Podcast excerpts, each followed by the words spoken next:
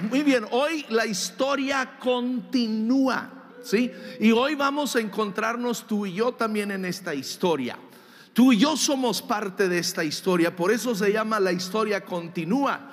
La semana pasada vimos a un joven llamado Esteban, un hombre que nos dice la Biblia lleno del Espíritu Santo, que proclamó e hizo muchos milagros en el nombre de Jesús, y por el cual lo tomaron y lo apedrearon, ¿verdad? Hasta la muerte. Ahora, tú y yo nos pudiéramos preguntar, ¿y Dios dónde estaba? Dios estaba allí, Dios estaba presente. Dice, Saulo por su parte causaba estragos en la iglesia, arrastraba a hombres y mujeres y los metía en la cárcel. Pero dice, los que se habían ¿qué? Dispersado. Jesús les había dicho que fueran ¿por qué? Por todo el mundo, empezando en Jerusalén, pero luego en Samaria, Judea y hasta lo último de la tierra. Entonces, y predicaban que la palabra por donde quiera que iban. Entonces, cuando vemos a Esteban siendo apedreado, muriendo en una manera tan cruel, podemos preguntarnos, pero Dios ¿dónde estaba? Dios estaba allí, pero Él lo permitió, porque cuando empieza entonces esta persecución, la iglesia se levanta y se mueve. Hasta ese momento todo estaba bien padre, bien chido. Wow, aquí estamos súper contentos, ¿verdad? Hay avivamiento, ¿verdad? La banda está con todo, ¿verdad? Wow, wow, wow. Pero Dios quería que salieran a un mundo que no le conocía. Y aquí es donde vemos que Dios empieza a moverse. Pablo nos dice, Pablo en Filipenses 1:21, versículo muy conocido por muchos de nosotros, dice, porque para mí el vivir es Cristo y el morir es ganancia. Es ganancia.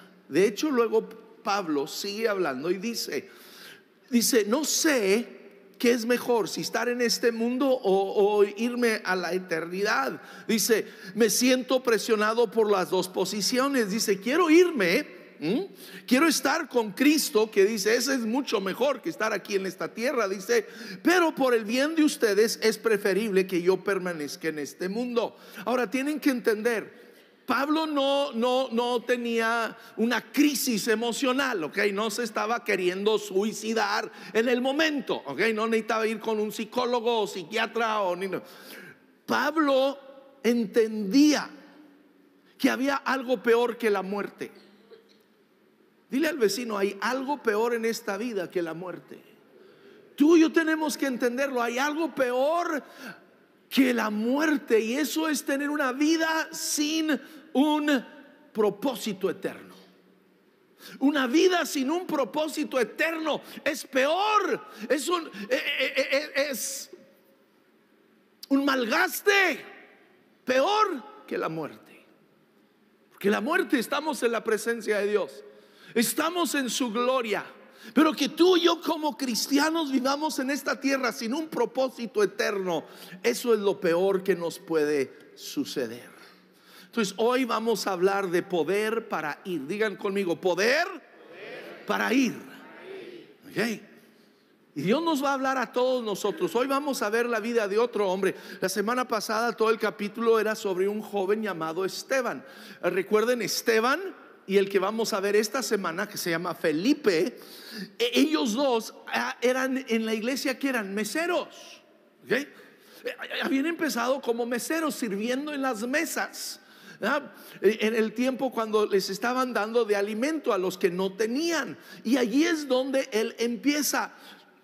Dios quiere que tú y yo estemos dispuestos a iniciar en donde sea en la iglesia, sirviendo en lo que sea. Es donde Dios empieza a entonces derramar sobre nosotros más gracia, más dones, abrir más puertas de oportunidad. Pero si tú estás ahí cruzado y a ver a qué horas me van a invitar para subirme allá arriba, oiga, el problema no soy yo, el problema es Dios. Dios no te va a subir aquí. Dios quiere primero ver si estás dispuesto a ayudar en el estacionamiento, o ayudar con los niños, o ayudar en alguna otra área de la iglesia. Es donde Dios empieza con nosotros. Y es donde ellos, Esteban y ahora Felipe, que vamos a ver, empezaron. Dice, Felipe bajó a una ciudad de Samaria. ¿Ves? Empieza la opresión. Salen de Jerusalén, donde habían estado todo este tiempo, y ahora ahí va para Samaria. Y les, ¿qué hacía? Anunciaba al Mesías. Felipe se convierte en este misionero. Pero escúchame, Felipe era nomás un ¿qué en la iglesia? Un mesero. De repente viene la persecución, hay que salir, y él se convierte en un misionero. ¿Por qué? Porque a donde iba no era porque la iglesia lo había llamado al frente, le hubieran puesto las manos, le estaban dando un sueldo para que fuera. No, y es muy bien.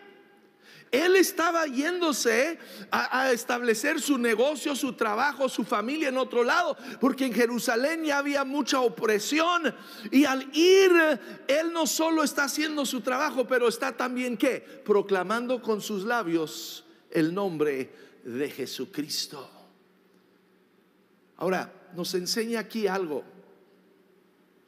Cuando tú y yo empezamos a compartir con la gente de Jesús, y te compartes tal vez a un compadre en el trabajo, y él no quiero saber nada, lárgate de aquí.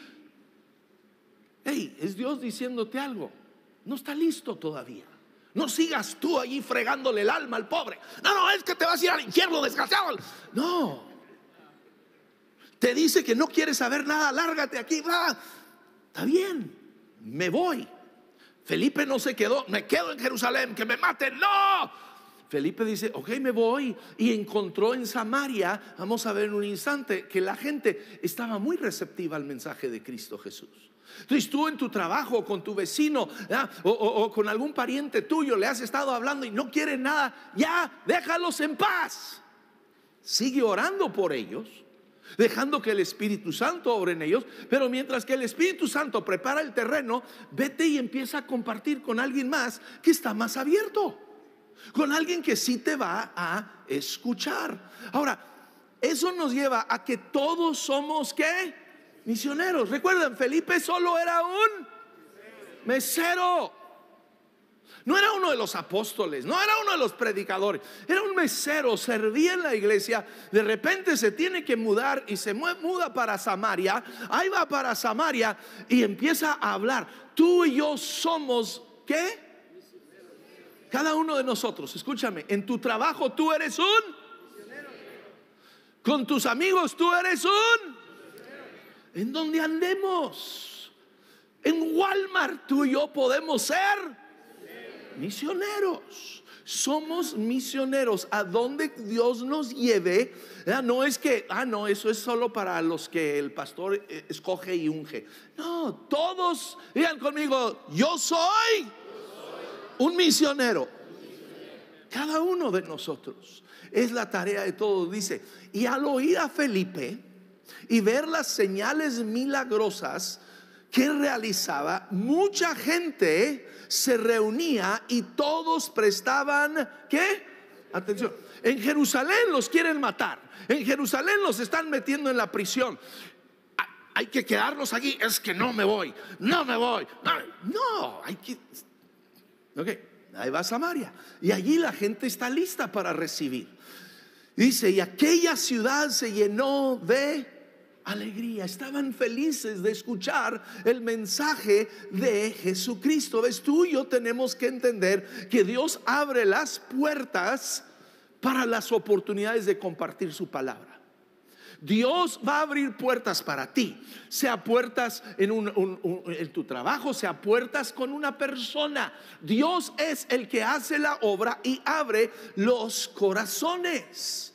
Y cuando hay puertas que están cerradas, ok, nos vamos. Seguimos orando por ellos para que Dios haga una obra, pero por mientras vamos y tocamos y encontramos puertas que Dios abre para compartir su palabra. Y vemos aquí en este capítulo que Dios hace algo increíble. En la ciudad de Samaria, donde está Felipe, hay un hechicero muy famoso, ¿okay? Este hechicero se llama Simón.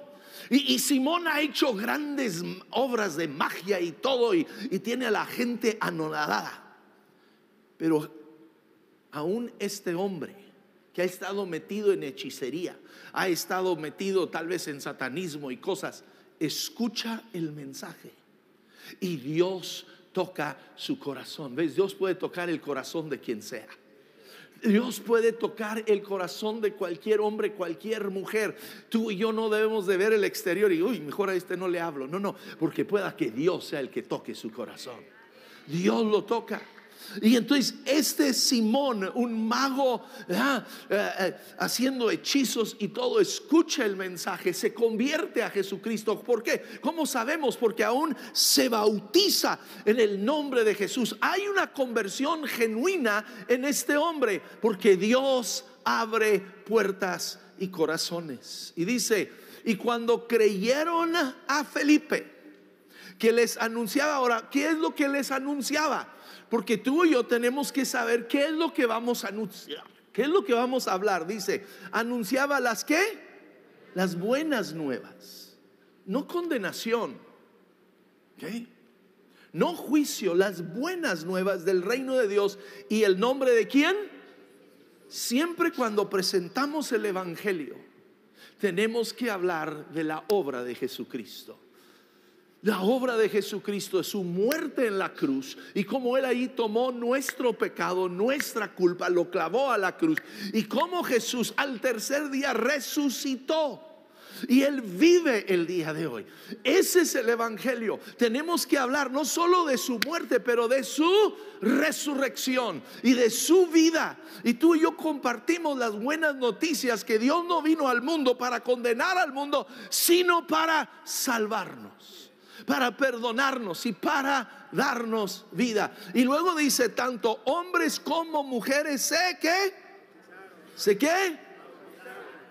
cuando tú y yo creemos en Jesucristo y le entregamos nuestra vida, el siguiente paso es bautizarnos. El bautismo en agua. El bautismo en agua es un acto de obediencia a Dios. En una semana vamos a tener bautizos en todos nuestros campus, ¿sí? Y si tú has dado tu vida a Jesucristo, pero no te has bautizado, ese es el siguiente paso.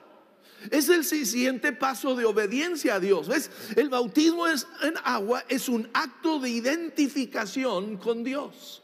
Es donde yo me identifico con la muerte. Por eso los sumergimos en el agua. Es el entierro de Jesucristo después de su muerte. El entierro ahora no tuyo y mío, sino del viejo hombre, el hombre de pecado, el viejo yo que era antes de Cristo. Nos identifica con Él, con su muerte, con su entierro. Y luego cuando salimos del agua nos identifica con su resurrección y nueva vida en Él. Ya no soy el mismo, ya no soy el adúltero, ya no soy, ¿verdad?, el fornicario, el borracho. Ahora soy una nueva criatura en Cristo Jesús y nos identificamos con Él. Y luego el bautismo en agua, escúchame, es un acto de testimonio público, en el cual, porque Jesús dijo, el que me niega a mí delante de los hombres, yo lo negaré, y el que me confiesa delante de los hombres, yo le confesaré. Y el bautismo es ese acto público donde tú y yo no nos avergonzamos de enfrente de nuestra familia. Por eso, si usted se va a bautizar, invite a su familia, que vengan, que presencien, que vean lo que Dios ha hecho en tu vida, la transformación.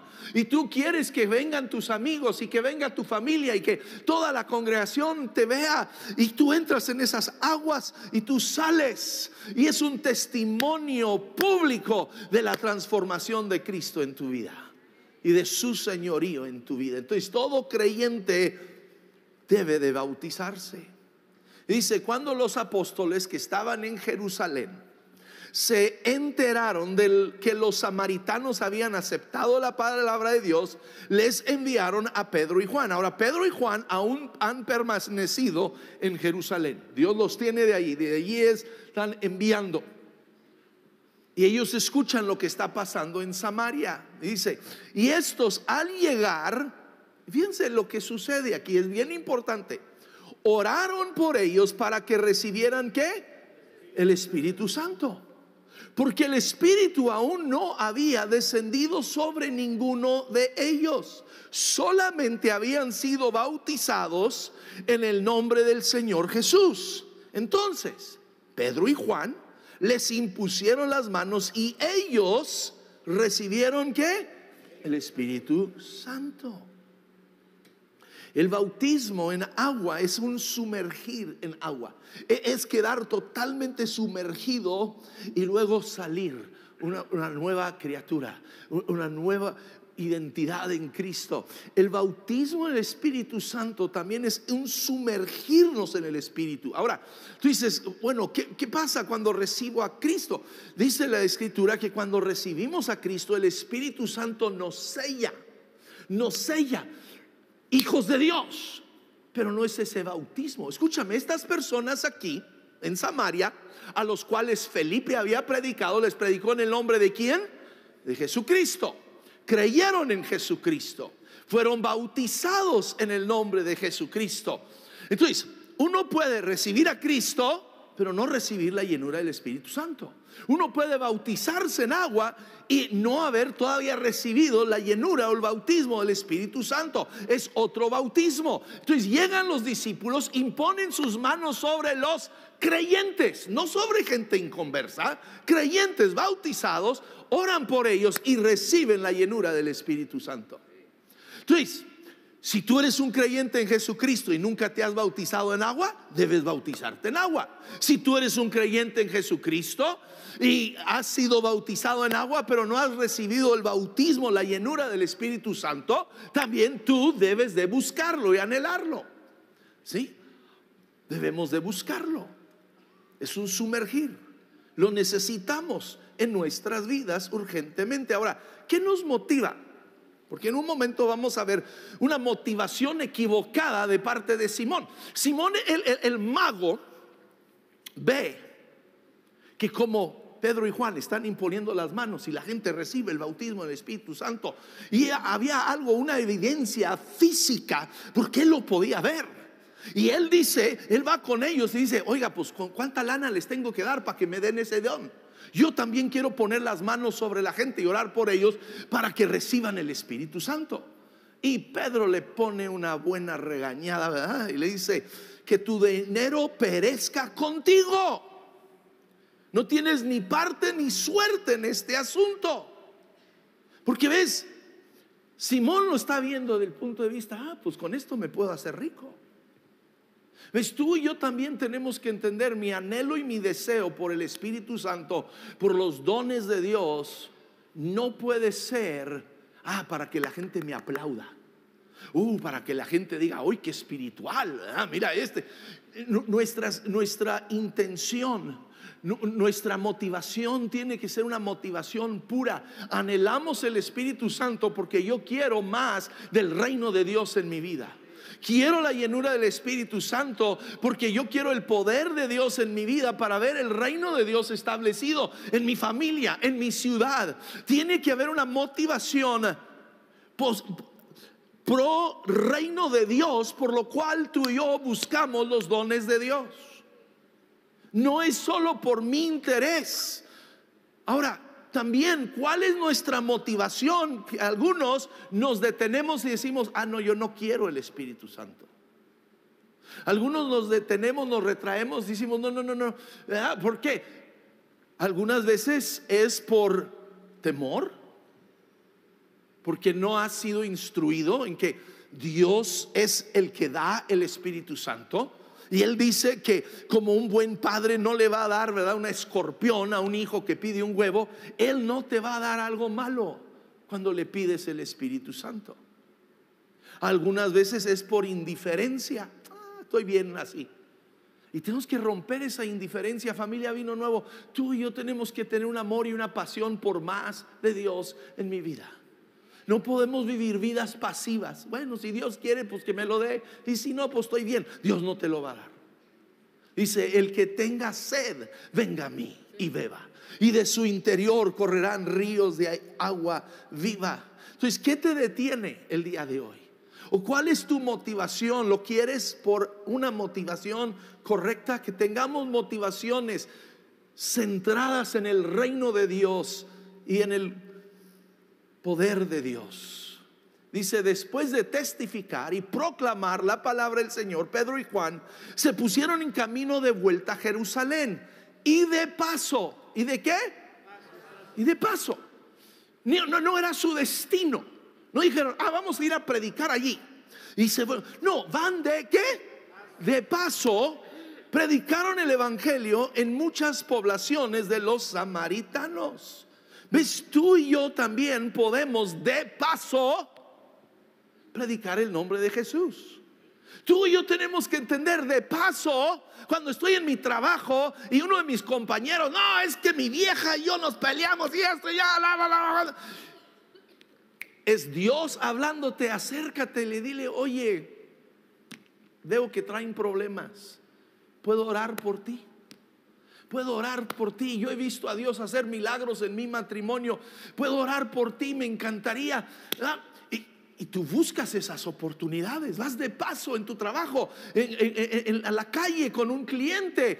Tú y yo, algunos de ustedes viajan, ¿verdad? En sus trabajos tienen que viajar a otros países. Aprovechen que están allí. Están con tal vez gente que nunca van a pisar una iglesia cristiana, pero tú eres un hijo de Dios y puedes empezar a hablar a su vida. Tú y yo, cada oportunidad que tenemos, iban de qué? De paso. Y aprovecharon: hey, estamos aquí, ¿por qué no les compartimos de Jesucristo? Y tú y yo tenemos que ser, digan conmigo, intencionales. Tú y yo cada día tenemos que ser intencionales. Cada mañana decirle: Dios, ayúdame a ser intencional y buscar oportunidades hoy en mi trabajo, en mi diario vivir, de poder compartir mi fe con alguien. Dios nos da oportunidades. Y dice: un ángel del Señor le dijo a Felipe: ponte en marcha hacia el sur, porque el camino del desierto que baja de Jerusalén a Gaza. Ahora, aquí vemos, Felipe salió como misionero porque vino la persecución, ¿verdad? Uy, hay que irnos, está difícil aquí. Si hablamos el nombre de Jesús nos arrestan, nos matan, vamos a otros lugares. Dios usa las circunstancias de la vida para movernos. Tal vez algunos de ustedes de repente: ay, me dieron un trabajo, me tengo que ir a San Antonio. Hey, bendito San Antonio. O me tengo que ir a Dallas. No se corte las venas. Es Dios tal vez moviéndote allí para empezar a compartir tu fe en ese lugar. Dios te mueve. Otros es cuando vas de paso en tu diario vivir, compartes de Jesús. Y luego aquí un ángel de Dios le habló a Felipe. ¿Cuántos creen que Dios nos puede hablar a cada uno de nosotros? Pues Dios quiere hablarte a ti. Dios quiere venir y susurrarte y de repente que tú oigas una voz acá muy interno que te dice: oye, ¿por qué no vas y visitas a tu tío Juan? Y tú: si no he visitado a mi tío Juan en 2 años, ¿por qué voy a ir a visitarlo? No digas: ah, es la pizza que me comí anoche. No. Pueda que sea el Espíritu Santo diciéndote: ve, habla con tu tío Juan, porque a lo mejor tío Juan en este momento Dios ha abierto su corazón y tú puedes ir a sembrar una semilla.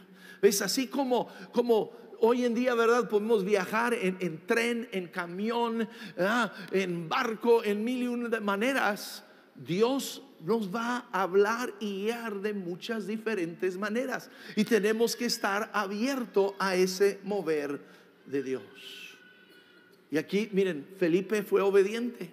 Él pudiera haber dicho: Dios, las cosas están súper bien aquí en Samaria, la gente se está convirtiendo, milagros están sucediendo, el Espíritu Santo acaba de caer sobre la gente. Pero él fue obediente a esa voz. Si tú y yo aprendemos a ser obedientes a esa pequeña voz, la vamos a escuchar más seguido. Lo más que somos obedientes a esa pequeña voz en nuestra vida, lo más que Dios nos va a hablar. Pero si Dios te ha dicho calladamente, hey, ve visita a tu tío Juan, y tú, porque voy a visitar a mi tío Juan, es un desgraciado. Dios, ¿por qué te va a volver a hablar si no le haces caso? Si no obedeces, ¿para qué te hablo? ¿Sí? Pero dice, entonces Felipe emprendió el viaje y resulta que se encontró con un etíope eunuco, alto funcionario encargado de todo el tesoro de la Candesa, reina de los etíopes. Este había ido a Jerusalén para adorar. Aparentemente este hombre era judío o se había convertido al judaísmo.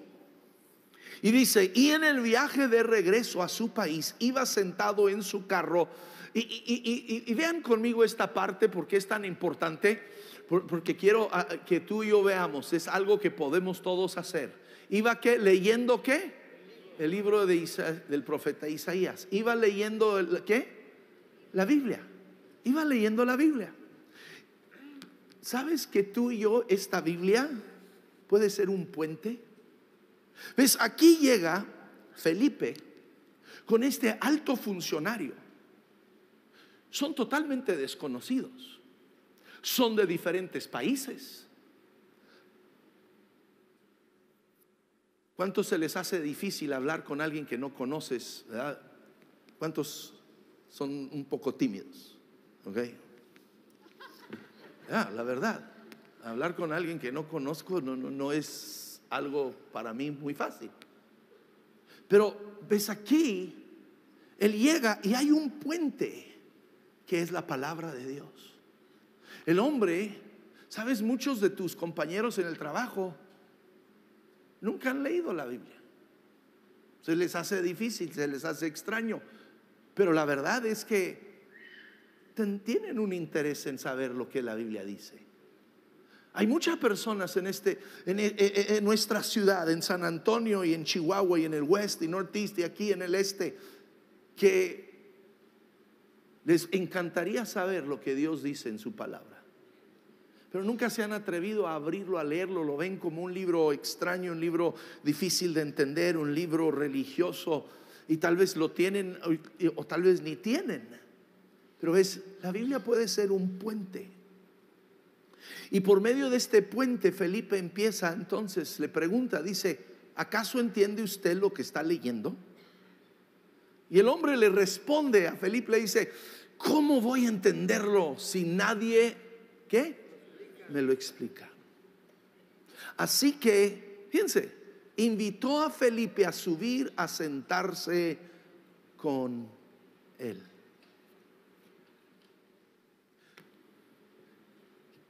Quiero invitarlos a empezar a buscar oportunidades donde tú puedes abrir la Biblia con alguien y leerle la Biblia. Que tú ya halles algún pasaje que te gusta, que te habla, y que tú puedas sentarte con algún amigo, con alguna persona, y decirle, oye, ¿no te gustaría leer la Biblia conmigo? No le estás tratando de cambiar de religión. Estás solo queriendo presentarle la palabra. Y aquí entonces se sube Felipe al coche en el que va este etíope. Y el etíope venía leyendo el capítulo 53 de Isaías, donde dice, como oveja fue llevado al matadero, y como cordero que enmudece ante su trasquilador, ni siquiera abrió su boca. Y luego el etíope le hace una pregunta a Felipe, le dice, ¿de quién está hablando? ¿Está hablando de él, el autor, Isaías, o está hablando de alguien más? Y obviamente es un versículo que nos habla claramente de quién, de Jesucristo. Y entonces Felipe toma esa oportunidad, y de ese versículo, de esa escritura que leyeron, dice Felipe, comenzando con ese mismo pasaje de la escritura, le anunciaba las buenas nuevas acerca de Jesús. De nuevo, Jesús es el centro de nuestro evangelio. Jesús es el centro del mensaje. No es, ay, que tengas una mejor vida, que tengas paz, que no tengas broncas. El mensaje central del evangelio se llama Jesucristo. No superación personal. Sí, Jesús viene a nuestras vidas a transformarnos en mil y un maneras, pero ese no es el enfoque. El enfoque es Jesucristo como el Señor de nuestras vidas. Y luego yo quiero ver aquí que veamos el poder de la palabra. ¿Ves? Esta palabra de Dios tiene un poder increíble, que si tú y yo la desatamos, vamos a ver cosas maravillosas. Porque este hombre, este etíope que está leyendo Isaías 53, no lo entiende. Felipe se para, se sienta con él, lee las escrituras, le empieza a revelar que habla de Jesucristo, que ha muerto en una cruz, enterrado en una tumba, pero resucitado al tercer día para librarnos de nuestros pecados. Y el etíope dice, wow, se convierte y ve allí, dice agua, no nos dice si era un río, un lago, no, o un charco, pero vio agua y dijo, oiga, me puedo bautizar. Porque un creyente se bautiza en agua. Un verdadero creyente que ha hecho a Jesucristo Señor de su vida se bautiza en agua. Pero ¿cómo sucedió esto? Porque leyó las escrituras. Nos dice en Hebreos, el autor, capítulo 4, verso 12, dice, ciertamente la palabra de Dios es viva y poderosa, más cortante que cualquier espada de dos filos, penetra hasta lo más profundo del alma y del espíritu, hasta la médula de los huesos, y juzga los pensamientos y las intenciones del corazón. Que tú y yo, escúchame, les quiero desafiar, me quedan unos 4 minutos.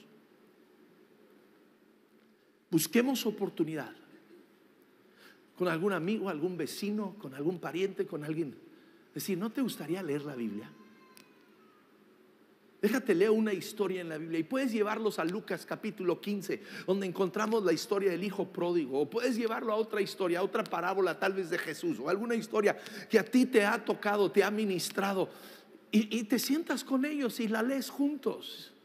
Y luego nomás le preguntas, bueno, tú en esta historia, ¿qué te habla? Y permitir que la palabra de Dios hable a sus corazones.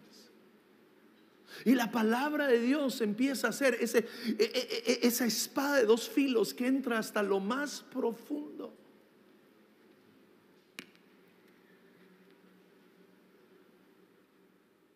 Ahora, eso nos lleva a una acción. De nada, ustedes no vinieron hoy nomás para malgastar hora y media escuchando a este güerito hablar. Ok, yo nomás hablé 30 minutos, ok, no hablé hora y media. Ya con razón se me hizo tan largo, ¿verdad? No, es todo el servicio, pero tú no viniste nomás para escuchar, ¿ves? Tenemos que entender, el cristianismo no es nomás llenar mi cabeza con información bíblica, es acción. ¿Es qué? Ok. Entonces, te quiero hablar de 4 acciones que debemos de tomar. Uno es recibir a Jesús como el Señor de nuestra vida. Y ahorita voy a hablar más de ese. 2 es ser bautizados en agua. Próxima semana tenemos bautizos. Si no te has bautizado, yo creo que Dios hoy te está hablando. Es tiempo de hacerlo. Luego, ser bautizados en el Espíritu Santo. Y hoy al final, en cada uno de nuestros campus, perdóname pastores de campus, no les avisé, ¿verdad? Pero en cada campus, en San Antonio, en Chihuahua, Northeast, West, aquí vamos a tener servidores aquí al frente. Y si tú nunca has recibido el bautismo en el Espíritu Santo, ven, permítanos orar sobre ti para que tú recibas esa llenura del Espíritu Santo. Y número 4, que debemos de hacer como discípulos de Jesucristo, es que compartir nuestra fe con otros. Dios o nos va a mover a la fuerza, como sucedió con Felipe, o Dios va a permitir que al ir pasando, en nuestro diario vivir, tengamos oportunidad de compartir, como Pedro y Juan cuando van de regreso a Jerusalén. O el Espíritu Santo nos va a susurrar, nos va a hablar y decir: ve, visita a fulanito tal, oye, háblale a esta persona, dale una llamadita. Y tú y yo vamos a responder a esa obra del Espíritu Santo. ¿Ok? Pero tú y yo tenemos que compartir nuestra fe. Y quiero desafiarte, quiero llamarte a la acción esta semana. Yo quiero invitarte a que esta semana tú busques a algún amigo, algún conocido, con el cual tú le dices: ¿me dejas leer la Biblia contigo? ¿Cuántos pueden hacer eso?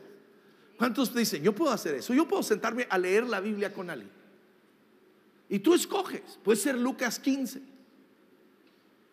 el hijo pródigo, o puede ser cualquier otra historia en la Biblia. Y tú te sientas con ellos y lo lees. Y luego aprovecha, pregúntale: bueno, tú en esta historia, ¿con quién te identificas? Y luego le preguntas, o lo puedes comentar, le dices: ¿sabes qué? Yo me identifico con este personaje. Y le compartes tu testimonio. Es lo que Dios ha hecho en tu vida. No le vas a sermonear, no le vas a predicar, nomás vas a leer la Biblia, vas a compartir lo que Dios ha hecho en ti, y es todo. Y los dejas, y dejas que Dios haga una obra en sus vidas. Entonces, familia Vino Nuevo, vamos a ponernos en acción. Ahora, escúchame, la historia, y los de alabanza pueden ir subiendo, la historia continúa. Sabes, en la historia de hoy, en este capítulo de Hechos, capítulo 8, tú y yo estamos representados allí. Tú y yo estamos en esta historia, sí. Y tú y yo tenemos que decidir cuál soy. ¿Somos los amigos de Jesucristo que recibieron con gusto y con alegría el mensaje de Jesús, o somos enemigos de Dios que lo hemos rechazado, que no hemos querido saber nada de Él? Somos el uno o el otro, no puede ser neutro. ¿Ves?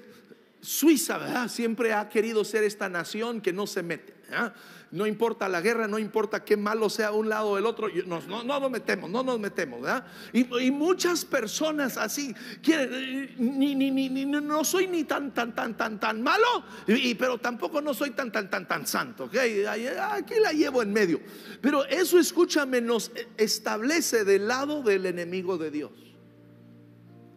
Jesús dijo: el que no está de mi parte está en contra de mí. Jesús dice: si tú y yo el día de hoy no tomamos una decisión de Jesús, te hago Señor de mi vida, tú y yo somos enemigos de Jesús. De hecho, Pablo en Efesios nos dijo: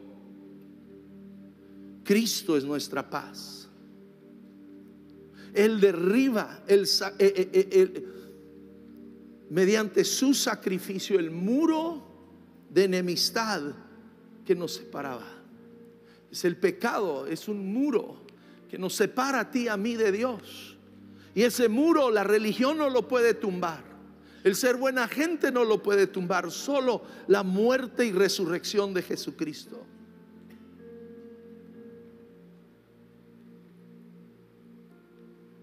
Dice: Cristo hizo esto de morir por nosotros, ser sacrificado por nosotros, para reconciliarnos con Dios mediante la cruz, por la cual dio muerte a la enemistad. Y Él vino a proclamar paz a los que estaban lejos y a los que estaban cercas, pues por medio de Él tenemos acceso al Padre por un mismo Espíritu. El día de hoy, si tú y yo queremos tener paz con Dios, tenemos que poner nuestra vida en las manos de Jesús. No es suficiente nomás creer: ah, ok, sí, Jesús es bueno, Jesús vino al mundo, está bien, todo eso, nació de la Virgen María, lo creo. No. Sigo siendo todavía enemigo de Jesús hasta el momento que yo le digo: Jesús, sé el Señor de mi vida. Te entrego mi vida, pongo mi vida en tus manos. Y en ese momento En ese momento es cuando tú y yo nos convertimos en amigos de Dios. Amigos de Dios. Vamos todos poniéndonos sobre nuestros pies. Y vamos juntos adorando a este Dios. Y mientras cantamos, yo quiero que pienses en tu vida. ¿Soy amigo de Dios? ¿Soy enemigo de Dios? ¿Cuál soy?